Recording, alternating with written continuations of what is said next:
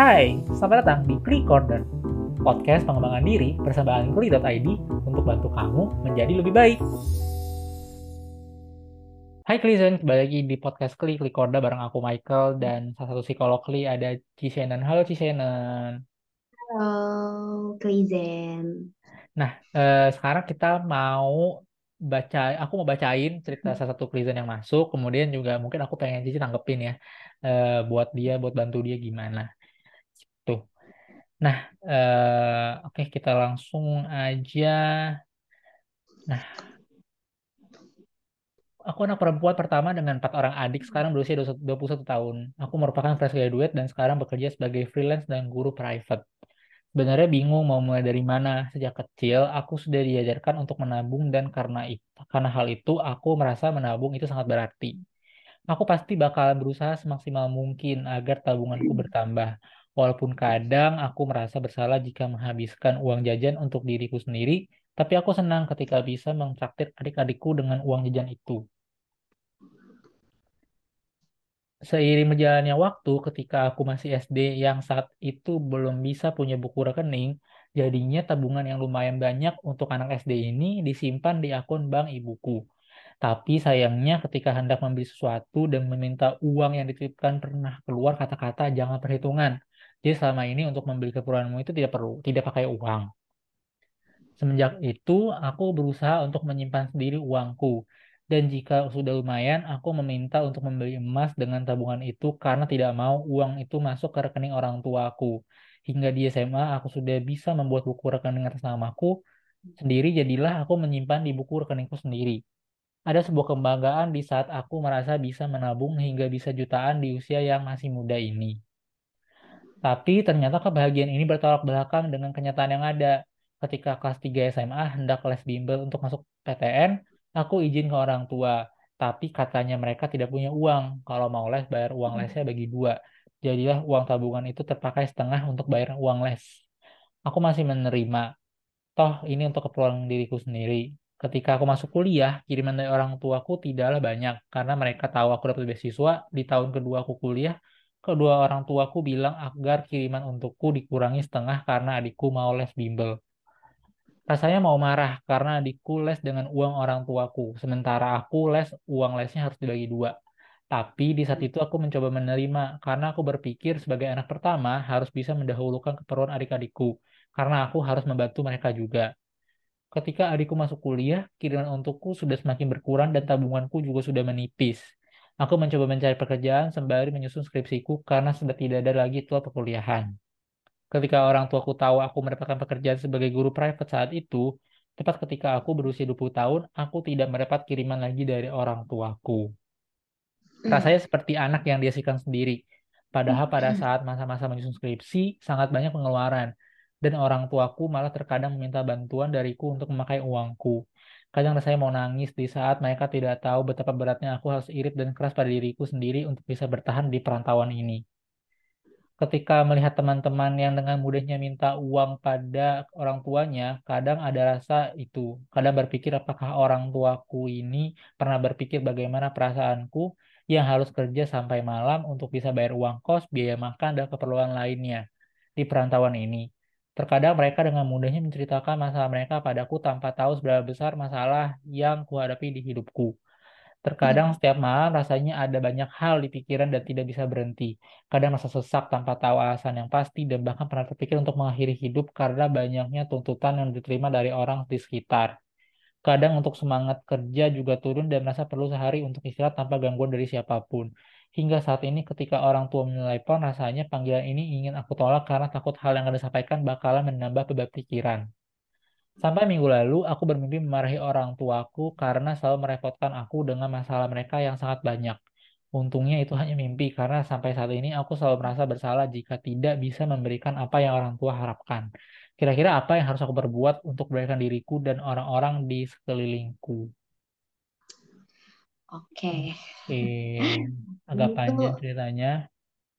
uh, uh, dan dan berat dan cukup berat sebenarnya ya kayak sebelum kayak pengen menanggap sebelum menanggapi sebenarnya aku justru malah pengen mengapresiasi dulu kayak apa yang dia hadapi, yang Klizen ini hadapi itu pasti nggak mudah, pasti berat banget tuh, apalagi udah merasakan uh, situasi itu dari dia kecil gitu. Dan ya paham banget sih maksudnya perasaan terbebannya, perasaan bersalahnya itu tuh pasti pasti kebawa-bawa banget sampai sekarang dan itu pasti nggak nyaman banget. Um, nah sebenarnya kalau apa yang harus dilakuin Mungkin yang pertama yang perlu untuk di apa ya coba untuk dilakukan adalah nggak um, perlu untuk merasa bersalah ketika um, saat ini belum bisa memberikan yang orang tua harapkan. Kayak uh, itu bukan kesalahan kamu bukan kesalahan Klizen ini gitu ketika kamu mencoba kamu sudah kamu sudah mencoba dari dari cerita ini tuh sebenarnya kelihatan banget kalau kamu udah mencoba sekeras mungkin untuk memenuhi kebutuhan kebutuhan orang tua kamu, apa yang orang tua kamu minta gitu, dan kebutuhan diri kamu sendiri. Itu tuh udah sangat keras gitu loh usahanya.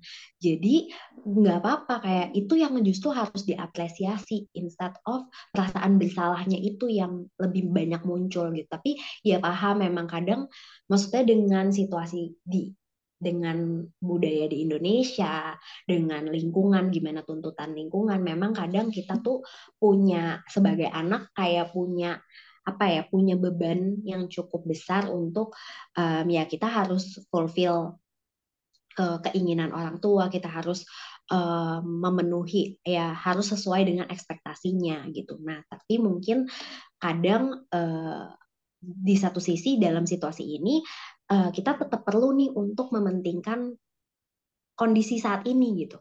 Kondisi apa sih yang paling enggak bisa membantu kamu si Klizen ini untuk merasa lebih baik gitu. Nah, bisa coba yang tadi kayak coba deh untuk lebih mengapresiasi bahwa hal yang selama ini dilakukan itu sudah sangat hebat loh gitu. Yang kamu lakukan untuk kayak misal kamu nabung untuk kamu ngeles, kamu uh, menyisihkan uang kamu untuk kayak segala kebutuhan kamu itu tuh udah untuk usia di saat itu tuh itu udah hebat banget gitu. Apalagi kan pasti ada tuh keinginan untuk kayak bergaul, untuk keinginan melakukan hal-hal yang menyenangkan dengan uang itu. Nah, sedangkan itu harus disisihkan dan untuk membayar uh, biaya untuk pendidikan, kebutuhan pendidikan. Dan itu itu itu hebat banget sih. Maksudnya kayak pasti orang-orang juga merasa hal yang sama gitu bahwa ya kamu tuh hebat gitu. Nah, yang kedua, hmm, sesekali kalau memang tidak dalam kapasitas untuk mendengarkan cerita orang tua, mendengarkan beban orang tua, nggak apa-apa loh untuk kasih batasan, kayak kasih batasan aja untuk diri bahwa oke okay, sekarang memang lagi nggak ada kapasitasnya nih, coba untuk kayak mencari waktu kira-kira kapan ya ada kapasitas? Mungkin ini untuk mengurangi rasa bersalah juga. Misalkan lagi nggak mau ngangkat telepon orang tua nih. Uh, ya udah nggak apa-apa gitu. Karena memang mungkin lagi capek banget misalkan lagi kerjaan lagi banyak apa segala daripada itu cuman menambah tekanan ya udah oke okay, coba aja dulu nggak diangkat. Uh, nah tapi coba uh, cari waktu di mana kamu punya situasi yang kamu punya kondisi yang lebih uh, siap untuk dengerin ceritanya. Jadi untuk meminimalisir si perasaan bersalahnya juga gitu Nah, uh, terus apa ya? Terus mungkin uh, si batasan ini sebenarnya bisa aja tuh untuk uh, diterapin untuk ke hal-hal lain. Kayak misalkan orang tua minta apa, uh, tapi mungkin kamu masih belum mampu nih gitu. Uh, kamu coba sampaikan, kamu coba untuk sampaikan, coba untuk lebih uh, tegas bahwa ya kamu mampunya segini gitu. Jadi kayak uh, di apa ya di kayak kasih uh, yeah, yeah, batasan batasan. gitu bahwa uh, uh, kayak kasih batasan kayak uh, gue bisa segini nih. Kayak gue udah nggak bisa lebih lagi. Karena kan bagaimanapun ya uh, kayak misalnya gini deh kita kayak di pesawat. Pesawatnya uh, ini nih turbulence mau kecelakaan nih pesawatnya yang kita tolong kan diri kita sendiri mau kita punya anak mau kita punya orang tua ya diri sendiri dulu tuh yang di tolong kan si apa si oksigen itu kan Nah, harus dikasih baru kita bisa nolong orang lain. Nah, ini berlaku juga hal yang sama kayak iya utamain kebutuhan diri sendiri dulu gitu. Utamain kebutuhan diri, utamain kondisi psikologis diri dulu, baru ketika udah sedikit lebih siap, baru coba untuk dengerin uh, keluhan orang tua, coba untuk um, memenuhi sedikit apa yang mungkin kamu mampunya tuh kayak gimana di kamu coba lakuin gitu. Jadi uh, coba untuk kasih boundaries itu sih gitu dan um, meyakinkan diri bahwa kamu udah ngelakuin yang terbaik. Kamu udah ngelakuin usaha yang sangat besar untuk melakukan untuk membuat orang tua kamu um, bangga untuk untuk memenuhi ekspektasi orang tua kamu gitu. Itu itu hal yang kamu udah lakuin secara yang paling baik yang kamu bisa gitu. Walaupun mungkin memang tidak secara literal tidak sesuai dengan ekspektasi orang tua kamu, tapi uh, dari dirinya juga perlu untuk uh, lebih yakin lagi bahwa ini udah ya gue cuma bisanya segini ini udah yang terbaik yang gue bisa lakukan gitu. Dan sekarang yang coba untuk oke okay, ya fokus juga sama diri sendiri gitu sih. Dan dengan beban kayak gini uh, kalau misalkan berniat kamu berniat untuk uh, apa kayak coba deh untuk konseling atau untuk cerita sama teman-teman berbagi maksudnya dengan beban sebegitu besarnya itu kan gak mudah ya untuk menjalani hidup sehari-hari coba untuk cerita ke teman untuk kayak banyak spend waktu sama orang-orang yang lebih menghargai diri kamu yang bisa membuat kamu lebih tenang, nyaman, merasa aman kayak gitu sih. Dan mungkin ya kalau misalkan emang benar-benar merasa perlu, boleh banget untuk kayak konseling gitu. Itu juga akan terbantu sih sebenarnya, hopefully. Oke, oke, oke. Nah, tadi kan uh, jadi kan sempat ada singgung soal kayak mereka bagi bikin batasan dan kayak semampunya aja. Nah, sebenarnya kan kalau banyak orang mungkin kondisinya kayak gini ya, dan maksudnya kayak mereka ketika menyampaikan itu ke orang lain, ke orang tuanya atau orang sekitarnya, orang sekitarnya akan mikir kayak kok egois banget sih kan itu orang tua lu tanggung jawab lu kayak gitu. Itu sebenarnya gimana sih dari sisi psikologi kayak apakah sebenarnya kita tuh diperkenankan nggak sih buat ya nggak apa-apa gitu loh buat nggak harus kita nggak harus bantu orang tua kita yang penting kita bantu diri kita sendiri tuh menurut psikologi itu gimana sih? Apakah sebenarnya diwajarkan atau enggak sih Ci? Hmm sebenarnya itu tuh akan balik lagi sih ke value diri ke value diri as a person ya karena masing-masing orang pasti beda gimana kayak kita tuh sepatuh apa sama orang tua, seberbakti apa sama orang tua, setiap orang tuh pasti berbeda. Tapi uh, ketika kamu membantu orang tua ketika kamu berbakti sama orang tua tapi itu udah merugikan kamu itu kan nggak sehat. Maksudnya nggak sehat secara psikologis nggak sehat secara uh, nilai pun nggak sehat. Itu kayak membantu orang tapi nggak tulus gitu.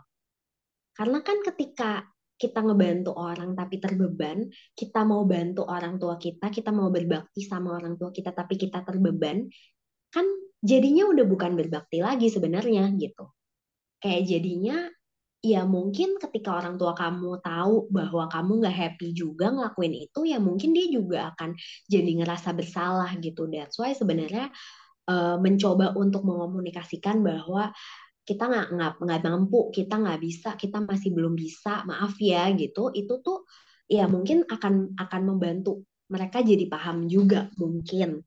Tapi kan mungkin ada juga orang tua orang tua yang nggak paham gitu. Cuman ketika ada orang tua orang tua yang nggak paham, um, bisa bisa juga untuk kayak ya udah tetap tetap batasan itu tetap ada. Maksudnya uh, kita udah mencoba menyampaikan kebutuhan kita, kita udah coba untuk sampaikan uh, kendala kita dan kita coba untuk lakuin terbaik yang terbaik dengan kendala yang kita punya, oke okay, udah itu udah cukup gitu.